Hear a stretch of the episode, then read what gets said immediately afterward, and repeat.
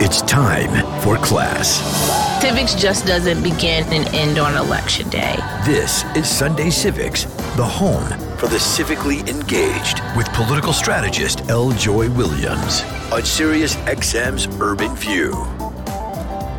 Good morning, good morning, and welcome to Sunday Civics, the home for the civically engaged. I am your host, your civics teacher, your neighborhood political strategist, L. Joy Williams, and I am so delighted that you made it to class this morning. This morning, we're going to continue the conversation of Black women and suffrage following the 100th anniversary of the ratification of the 19th Amendment this past week.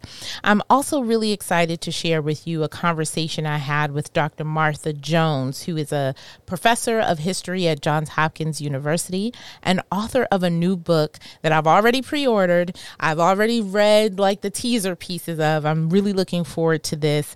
It's called Vanguard how black women broke barriers, won the vote, and insisted on equality for all. It drops September 8th, and you can check the link on social media, on the website, and everything, and make sure you pre order. And when you come back from vacation, it should be sitting right there for you. But first, let's talk about the convention the Democratic convention that is coming up this week, I believe, is the Republican convention, which will be a totally different experience if you um, are expecting it to be the same. Um, yeah, I'm sorry to tell you that it's going to be a bit different. But for the Democratic convention, did you watch it? Did you feel energized from it? Whose speech spoke to you the most? Well, I can share for me personally that Michelle Obama's words and passion and sincerity is what resonated with me the most. Her hope and belief in this country, her hope and belief in us actually pricked my heart and actually still sits with me days later. It reminded me of another Black Women's Democratic Convention speech, this one from. Hmm, 1976. Uh, from the first African American since Reconstruction to be elected to the Texas Senate, and the first black female from the South to be elected to the U.S. House of Representatives. Do you know who I'm talking about? Do you know who I'm talking about? I am talking about uh, the inspiring and powerful words from Barbara Jordan, the first black woman to deliver a keynote speech at a Democratic National Convention from Texas. Take a listen. Thank you. Thank you. Thank you, ladies and gentlemen, for a very warm reception.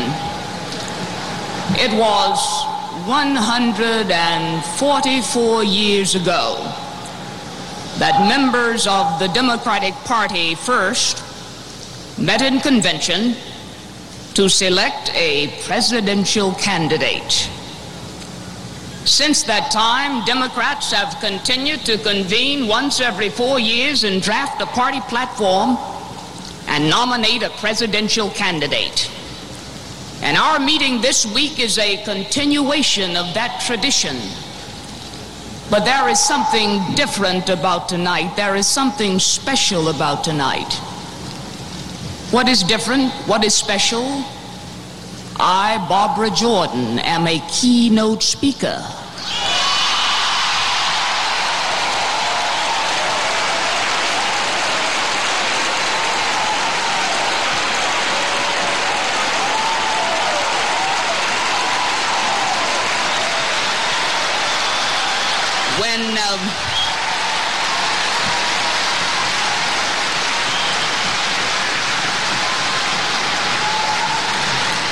A lot of years passed since 1832, and during that time it would have been most unusual for any national political party to ask a Barbara Jordan to deliver a keynote address.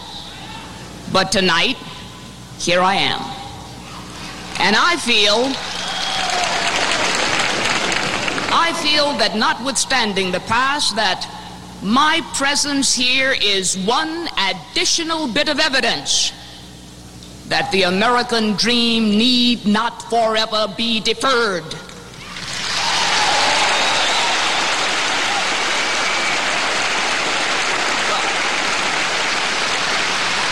Now, now that I have this grand distinction, what in the world am I supposed to say?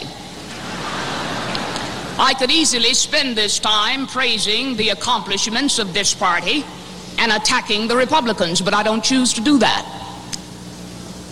I could list the many problems which Americans have. I could list the problems which cause people to feel cynical, angry, frustrated. Problems which include lack of integrity in government, the feeling that the individual no longer counts, the reality of material and spiritual poverty, the feeling that the grand American experiment is failing or has failed. I could recite these problems and then I could sit down and offer no solutions. But I don't choose to do that either. The citizens of America expect more deserve and they want more than a recital of problems. We are a people in a quandary about the present. We are a people in search of our future. We are a people in search of a national community. We are a people trying not only to solve the problems of the present, unemployment, inflation, but we are attempting on a larger scale to fulfill the promise of America. We are attempting to fulfill our national purpose to create and sustain a society in which all of us are equal.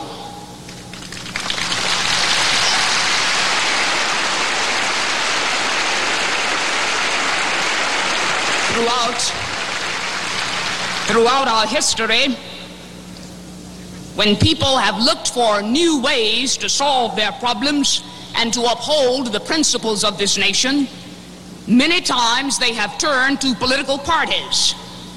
They have often turned to the Democratic Party. What is it? What is it about the Democratic Party that makes it the instrument the people use when they search for ways to shape their future? Well, I believe the answer to that question lies in our concept of governing. Our concept of governing is derived from our view of people. It is a concept deeply rooted in a set of beliefs firmly etched in the national conscience of all of us.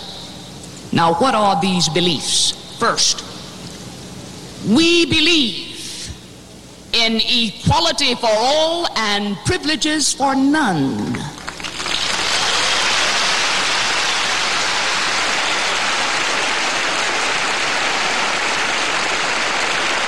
This is a belief. This is a belief that each American, regardless of background, has equal standing in the public forum, all of us.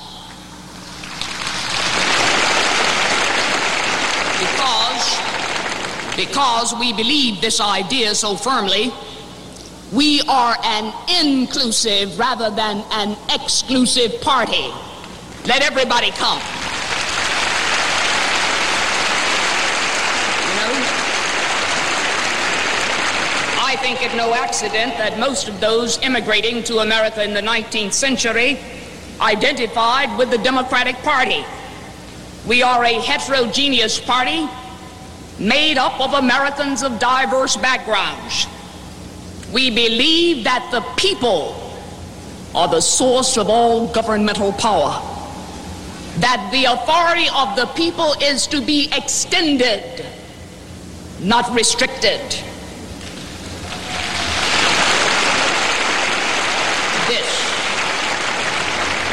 This can be accomplished only by providing each citizen with every opportunity to participate in the management of the government. They must have that. We believe. We believe that the government, which represents the authority of all the people, not just one interest group, but all the people, has an obligation to actively, underscore actively, seek to remove those obstacles which would block individual achievement, obstacles emanating from race, sex, economic condition. The government must remove them, seek to remove them. We, we are a party, we are a party of innovation. We do not reject our traditions, but we are willing to adapt to changing circumstances. When change we must, we are willing to suffer the discomfort of change in order to achieve a better future. We have a positive vision of the future founded on the belief that the gap between the promise and reality of America can one day be finally closed. We believe that.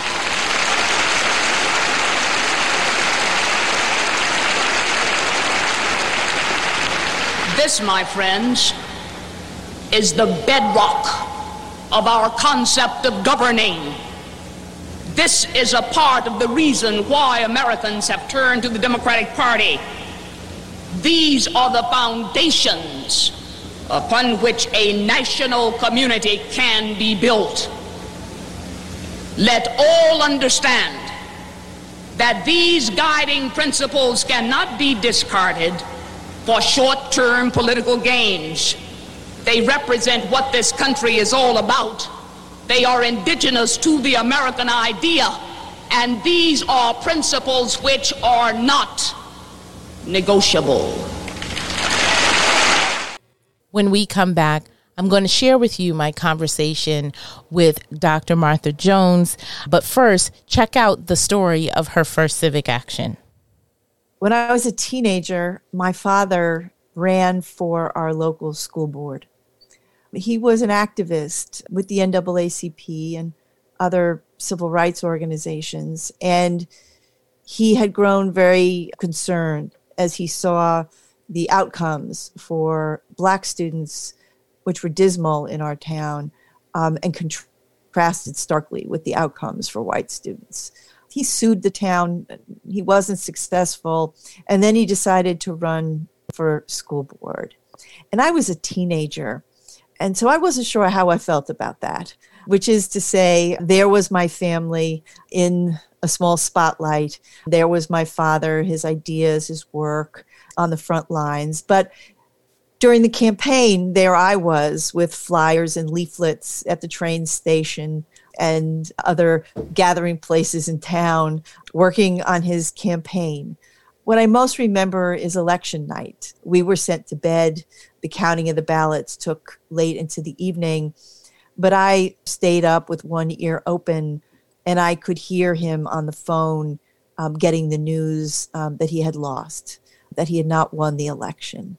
And uh, my heart broke for him, but the next morning he was undaunted and it was a real lesson right in what it takes to um, exercise leadership what it takes to put yourself out there to vie for public office when nothing is promised to you but how he continued his own civic work even in the face of that defeat. So i guess you say that you would say that flitting from my father was my very first experience in civic participation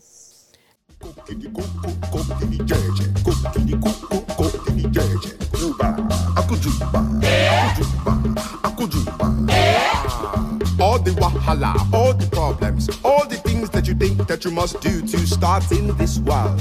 Like when the teacher, schoolboy and schoolgirl come together. Who is the teacher? I go let you know. Who is the teacher? I I go Welcome back to Sunday know. Civics. I'm L. Joy Williams, your neighborhood political strategist and civics teacher. But I am laying down my chalk today um, in order to bring you this conversation that I had with Dr. Martha Jones talking about Black women suffrages and the moment that we are in discussing Black women's political activism. Thank you so very much for joining me for this conversation. I'm very excited to talk to you. I know I, I said that we only have a certain amount of time for us to talk, but I maybe once the corona is over, I can come and audit a class and nerd out with you at mm-hmm. some, at some point. But as I mentioned to you, I read and have birthright citizenship. I'm really excited about this new book of yours that's coming. Talk to us a bit about Vanguard, which drops September 8th. I wrote Vanguard because I knew two things. I knew that in 2020, we would be in an election year and that Black women would be exercising a kind of outsized influence on politics, even if I didn't know who all the candidates might be. And I also knew we were going to be in an anniversary year of the 19th Amendment, and I didn't want African American women's uh, story of voting rights to be overlooked in this year. So, uh, Vanguard tells 200 years of Black women's political history, helping us to understand the traditions, the movements, the struggles out of which figures like Stacey Abrams, Ayanna Pressley, and of course Kamala Harris, these are the political traditions out of which they come, and Vanguard tries to tell that story. I think that's a very important point. And just to go to the history of this for a bit, one, I, I've watched a number of interviews that you've done and read a number of pieces that you've done thus far. And you talk about Black women sitting at the intersection of the 15th and the 19th Amendment in managing both race relations and the issue of being a woman here in the United States. Talk to us a bit that just before 19th Amendment is passed, before even 15th Amendment is passed, mm-hmm. I try to tell the story here on the show often that women, particularly black women, didn't wake up with a political voice just recently. Like that this mm-hmm. activism, this engagement has been a part of our tradition here and things that we don't even think about as considered civic participation. You don't consider Underground Railroad or anti slavery movements as civic participation, but it is. Talk a bit about that from that historical context that lays the stage, as you mentioned, before we even get to the additional amendments and to the modern time today. When I started the book, I really, in part, was going in search of um, the origins of an idea that today we oftentimes refer to as intersectionality. So, the notion that Black women can't be broken apart into one identity or another, but that to fully appreciate and understand who Black women are in our political landscape, we have to appreciate the way in which racism and sexism operate simultaneously and together in powerful ways in American politics. So I went in search of the origins of that idea. And before I'm done, I'm all the way back at the beginning of the 19th century. And I'm writing about women who really are um, pioneers of a political philosophy that is still deeply relevant today the view that neither race nor sex should have any uh, role to play in um, dispensing political power um, in the United States. And it is Black women who are making that argument. And of course, they're doing so out of their own experiences, drawing upon two things, two things that come together importantly in the sense that they are looking for a way to make a keen and essential contribution to whether it is anti-slavery or its early civil rights or its church politics and the development of an, an institution like the AME Church. Black women uh, strain against the sorts of limits that people place on them because they want to help build a better future for Black Americans and a better future for American democracy. And so they are going to develop a philosophy that attempts to get them right at the center of those dynamics. Yeah. And you mentioned in, just in the previews that I've seen of the book so far, you mentioned women. I, I think it's really important to name names, particularly because the names that are part of our civil rights or black women empowerment lexicon are so small we mm-hmm. only talk about a certain sect, and this is also within African American studies in general, right? There are the giants, but not that there are these additional players that sort of help set the stage for those giants whose names we know now. And you mentioned Maria Stewart, mm-hmm. who was the first woman to speak. You mentioned black women who sued for their freedom and won, and actually not only freed themselves, but then their action of freeing themselves actually freed uh, everybody in the state. Yes. Hester Lane in New York City, right? It's a phenomenal story, right? Very much a, a, companion, but really a precursor to the story of Harriet Tubman that we know better. Hester Lane migrates to New York from the state of Maryland. She becomes an entrepreneur there. She has some success in business and she basically uses the proceeds of her business to return to Maryland and to bargain, to barter, to cajole, to win people's freedom and bring them to New York. That, in and of itself, would make her a remarkable figure to remember. But Lane also has political ambitions, and she is active in the American Anti Slavery Society and will vie for high office in that organization only to be disappointed, only to be rejected when it comes to leadership in the American Anti Slavery Society. And so it's an example of both the tremendous courage and ingenuity of Black women figures, but also an example of the ways in which not everyone in American politics, even anti slavery politics, is ready yet for Black women's leadership. Yeah. And so those women, like you mentioned, Maria Stewart, Sarah Mapps Douglass, Sarah Parker mm-hmm. Remond, all formerly enslaved women who also um, rejected, and we're going to talk about in a minute, just the pushback you get from your own people. mm-hmm. um, about mm-hmm. our political voice as well and i find it interesting and i try to remind people that that the story or black women's political activism doesn't begin with fighting for the right to cast the vote for a Republican or a Democrat that that political power that our ancestors were fighting for was for the ability to control their own destiny.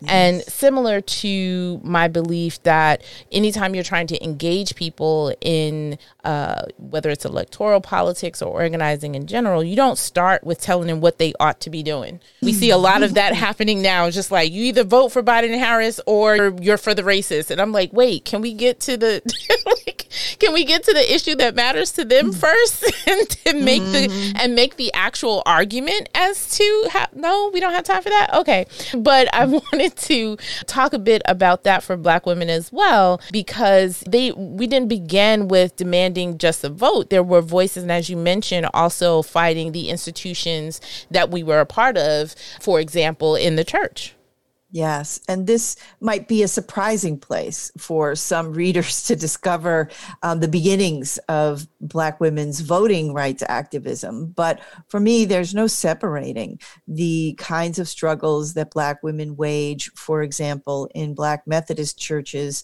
from the kinds of political work that those same women will do at the end of the 19th century. So I write about a figure like Jarena Lee, who called to preach by none other than God and confronts resistance, objections, and more from the men in the AME church.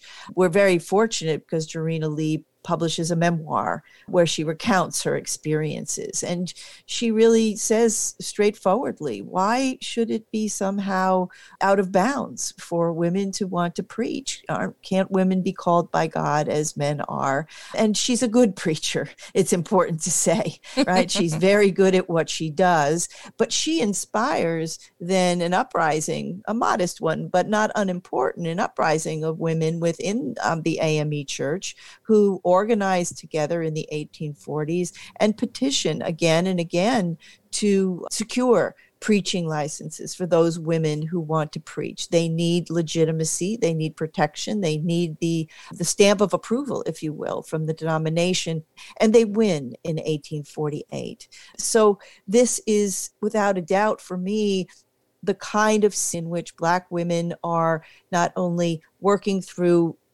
powerful ideas about who they are and who they can be in public life including in politics but it's the place where they are learning the the skills the techniques negotiation petition allyship and a lot more uh, that are required to make politics in any sphere. And now, anyone who is a part of a faith community knows that our faith communities are laden with politics. And Black women know that too, even in the early 19th century. And it becomes a place where they really establish themselves. So let's fast forward a, a, bit in the timeline. One of the other aspects of our history that I'm really can go down the rabbit hole. I think I have half of my bookcases mm. are about this period. Is not only the Black Women's Club movement, but also the conventions. Boy, do we love conventions! so making the connection now as to why in my church organization, the conventions, the regional conventions, and I'm also president of the Brooklyn branch of the NAACP. Mm and mm-hmm. all have roots. And I was like, oh, this is why we love convention so much. There's a historical connection to bringing all of us together to have these conversations about not only about our plight, but what's the best way forward. How did you find that in that convention space? Connecting it to our modern space of the conversation. I actually connected to social media, but I'll let you. Mm, mm-hmm. I'll let nice. you talk I about like that. that. I like that connection because I think that in the what is called then the colored convention movement there's no question but that they use the the new media of the day which is the printing press right and the pamphlet um, yes. and the pamphlet and the tract yes. as well as the podium and and they use it to great effect it's to say i think these are folks who would give us a nod when we find ourselves on twitter or instagram or wherever we hold forth in the new media space i think it's very much in that tradition mm-hmm. but these conventions evolve again out of two impulses, right? The one is that black men are being excluded from party politics. They are being excluded still from state houses. And yet they're not going to wait until someone invites them in to be political, right? To convene. And there is a lot to talk about. There's a lot to deliberate about yes, civil rights, yes, anti slavery, but the future of education, of labor, and much more. And it is indeed a tradition that doesn't wholly fall away even after the Civil War, when now the halls of state legislatures, at least for a time, even the halls of Congress are open to Black men, there still is a strong sense of a need for autonomous, independent spaces um, which, in which to deliberate. Black women will pick up on this by the 1890s, forming the National Council of Negro Women, excuse me, um, the National Association of Colored Women in the 1890s. And this is an organization that stitches together grassroots clubs that are spread across the nation, um, led by Black women in local communities, now have uh, a national hub and are working in concert. And yes, uh, that includes the tradition um, of the convention, of the big convening. And I think you're not wrong to recognize it is still um, an important force in our political organizations like the NAACP, but in our religious communities, the AME Church still every four years meets in a general conference where a great deal of church politics um, play out. So you're right to point out, I think, the long old tradition of these large convenings. I, I think the last thing to say is because they're important for both the substance of what goes on, but they are also a kind of performance, right? An evidence that goes to demonstrating the important degree to which Black Americans are prepared, wholly prepared, to participate in state politics, party politics, men and women. This is the evidence of that on display. And these are spaces where women are not just attending as a helpmate if you will to to a male partner but they are also active participants in the conversation and in what needs to happen and in the strategy. I often find as a strategist myself in helping to elect people all across the country or pass issue based legislation when i'm reading through the pages of what the conversations were or the speeches or the pamphlets if you go to library of congress and all of those others mm-hmm. i can see the strategy in it i can see um, the conversation as we get to the discussion of suffrage of deciding that we need to include we need to link and tie the plight of african americans in this country to suffrage and so that black women also need the vote that that lynching in viewing through the eyes of ida b wells is part mm-hmm. of a mm-hmm. political conversation and we can leverage that argument of black women's vote or women's vote in general with addressing this issue. There's strategy in that of being able to leverage power. Absolutely. And and of course that leads to tension and debate right? Not everybody sees the goals the objectives the tactics and the strategies in the same way. But one of the things that for me became uh, crystal clear in this work was the ways in which sometimes we encounter the movement for women's votes on the one hand and the movement for anti lynching legislation as two separate stories. But it's clear for Black women, these are the same story because what they know is yes, a federal amendment that opens the door to women's votes.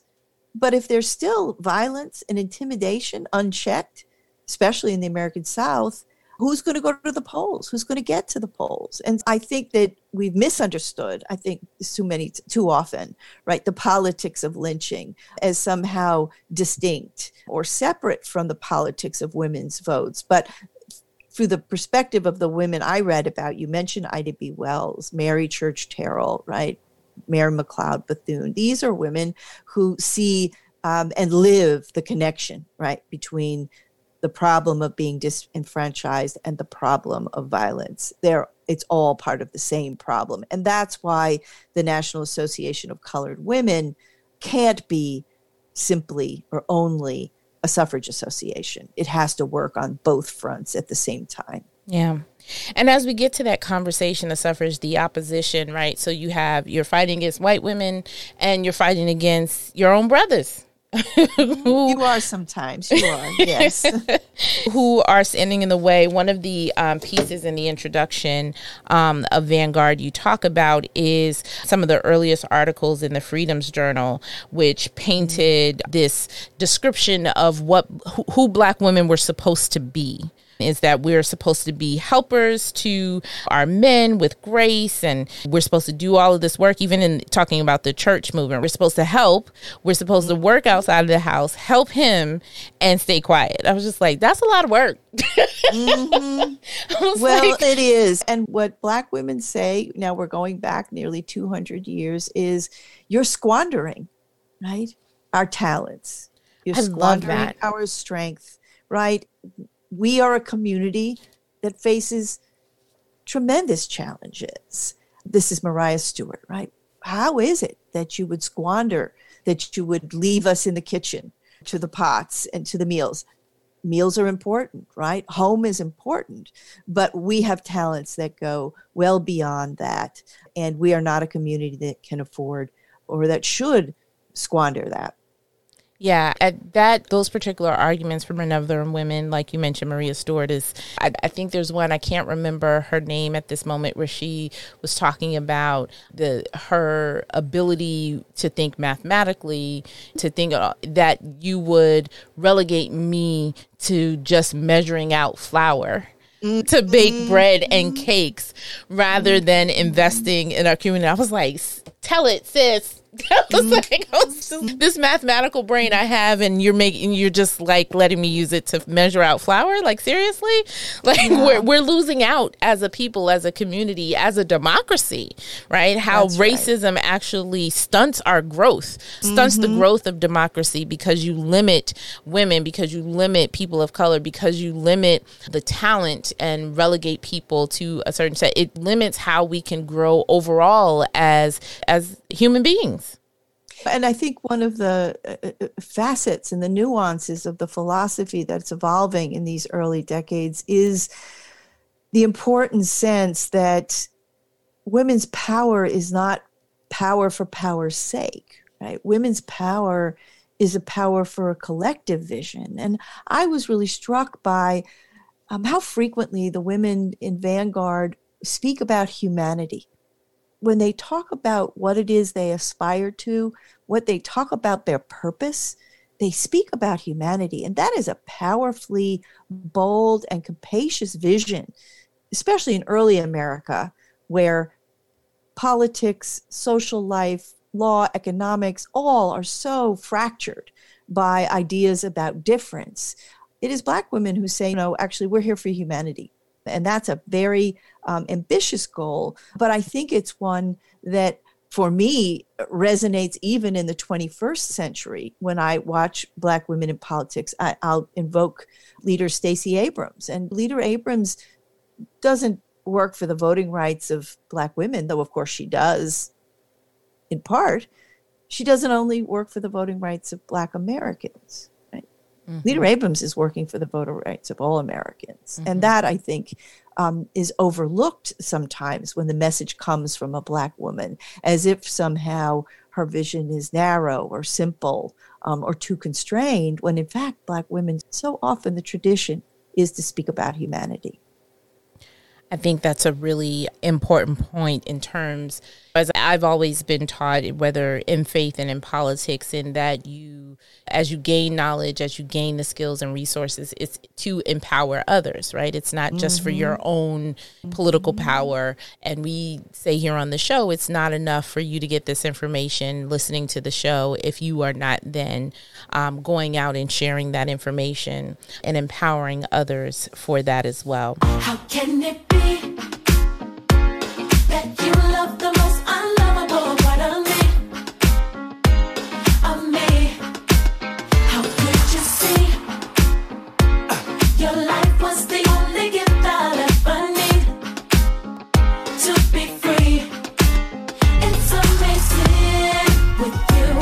Welcome back to Sunday Civics. I'm L. Joy Williams.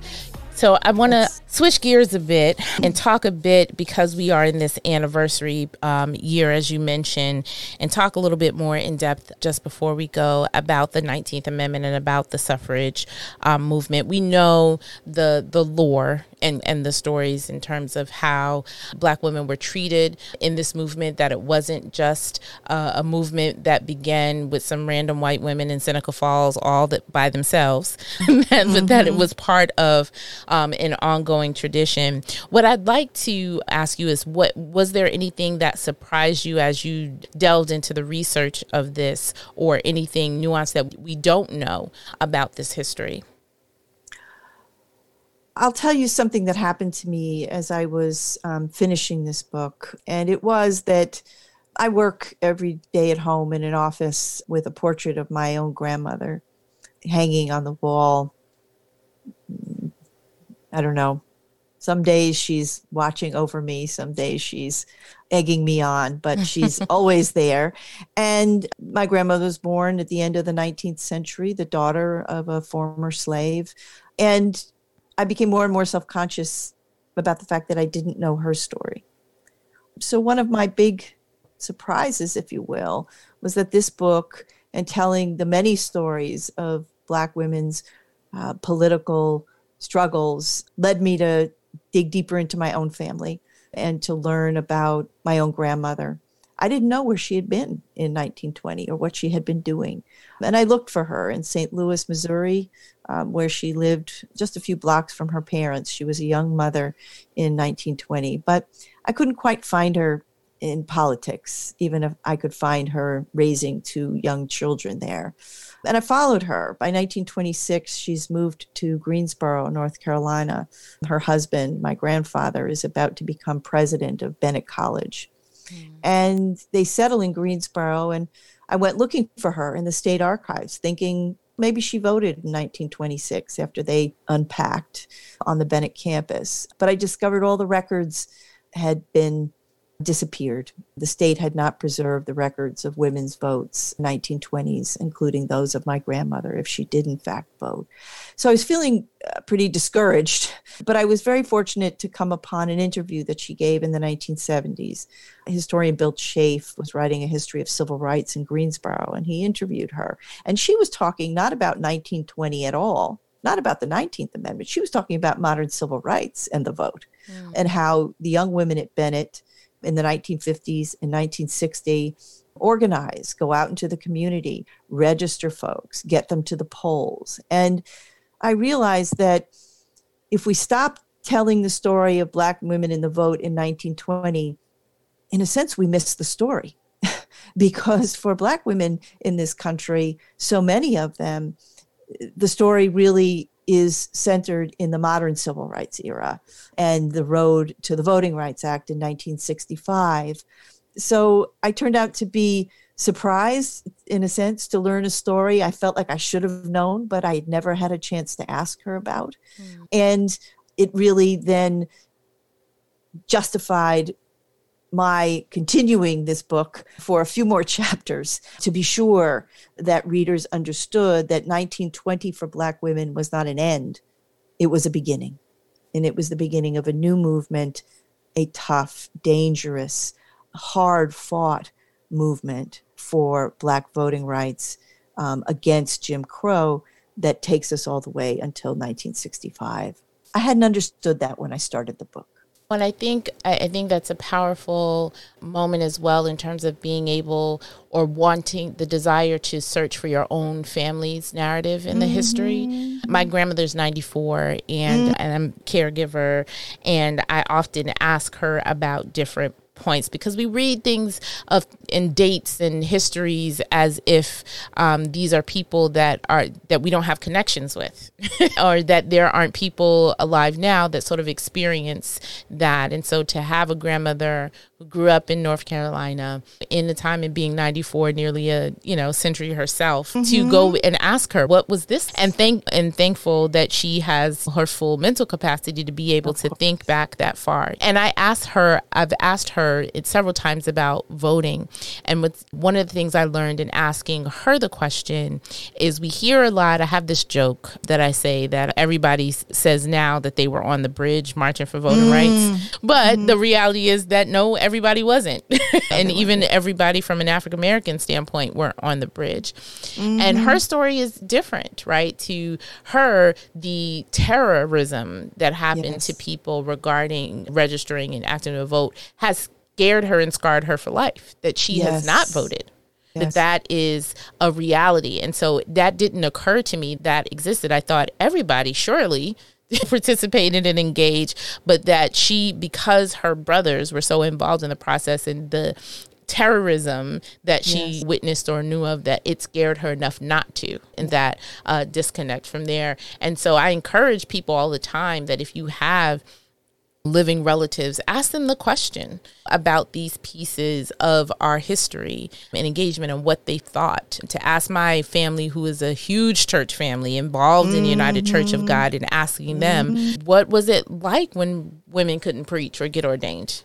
Mm-hmm. asking like what did y'all mm-hmm. talk over on the side do you remember witnessing like before and mm-hmm. now majority of the ministers and pastors in my family are the women so like yeah. that turnover that happens from there so i think that's an important part of finding the story of your own family and that helps to make the connection overall to our overall history yeah, I thank you for sharing that that perspective of your grandmother, Sherrilyn Ifill, who today is head of the NAACP Legal Defense Fund, wrote a book more than 10 years ago now. I think there's a new edition out called On the Courthouse Lawn. And it is a book about exactly what you describe about the legacy of terror, of racial terror um, in the United States, and how it continued for generations to suppress African American voter turnout in Maryland, which is her case study, that the memory of lynching persists even when the practice is to an important degree curtailed as an experience, it lives in people's memories and people are reluctant to head to the polls. That is the power of that kind of terror. And it is, you're right, a very important part of this story.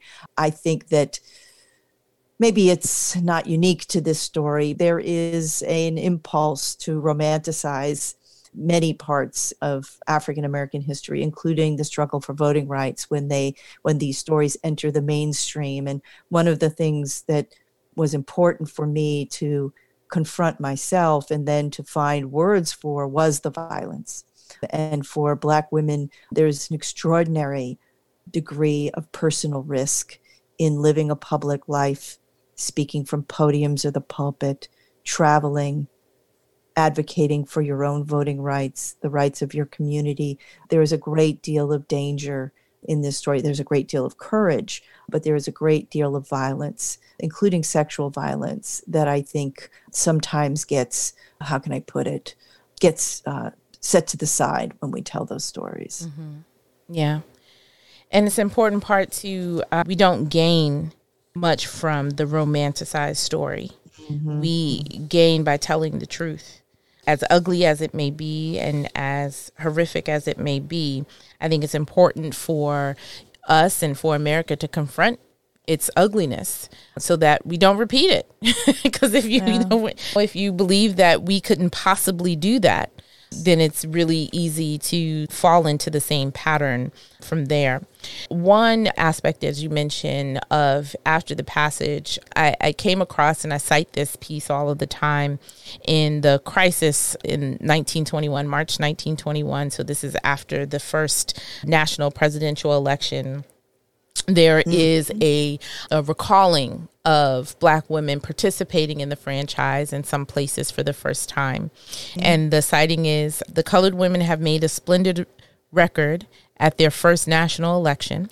Applying mm-hmm. for registration in large numbers, they endured purposeful delays and deliberate insults. They have shown themselves in states like Georgia and Louisiana to be more modern and sensible than their white sisters.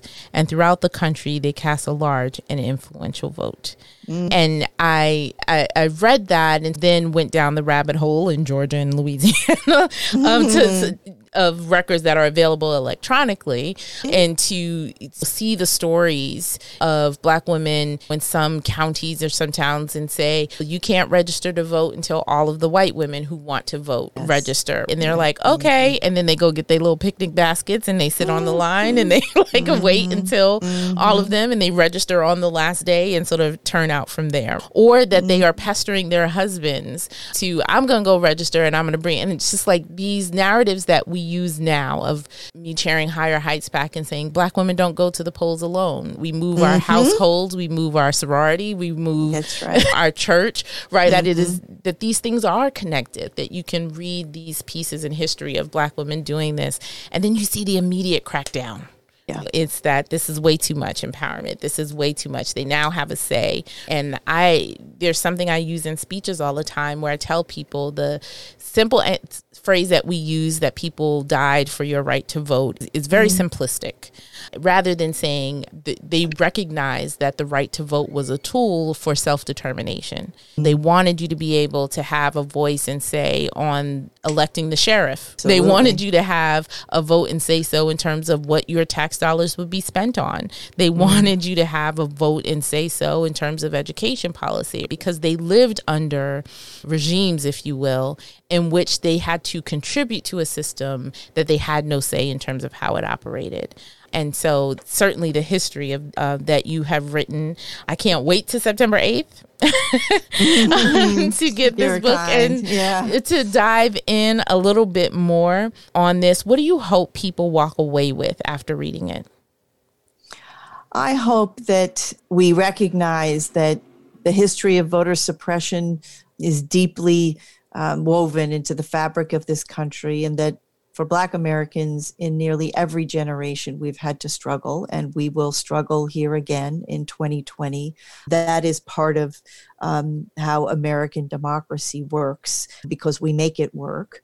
And I do hope that generally readers will stop wondering slack jawed about how Black women in the 21st century have come to be such a force in American politics. There's no mystery to that if you understand the history. In fact, it's quite plain, right, that Black women have organized, they have thought, they have deliberated, they have taken risks, and they have insisted on a place at the table of American politics. And that's the story that Vanguard tells. And so when we see, as we will this fall, more than 120 Black women running for seats in Congress, that's no mistake. That is by design. And Black men have been working toward that and much more for many generations. I want people to understand what it is they're seeing when they head to the polls um, on election day. And it is a hard won battle that Black women have waged, and to some degree, we might say are even winning in the 21st century. Professor Joe, I look forward to after COVID and we can resume things normal again, meeting you in person, and maybe we can just nerd out and go down the rabbit hole together. Absolutely, I, I would love that. But I really appreciate. I've enjoyed the conversation very much. I appreciate you making time for me. Thank you so very much. And thank you so for, very much for lending your voice, for writing these books. And then maybe I should have you back and we sh- should talk um, in detail about birthright citizenship as well to talk about that. But thank you so very much for joining us. And I hope you'll come back for further discussions. Terrific. Thank you very much. Thank you for listening. I really do hope that you enjoyed the conversation today. Thank you to Dr. Martha Jones for joining us. And again, please make sure to check out her upcoming book, Vanguard, and also do your homework and go listen to the full speech uh, by Barbara Jordan. We'll be back next week with more Sunday Civics here on Sirius XM Channel 126, where talk becomes action.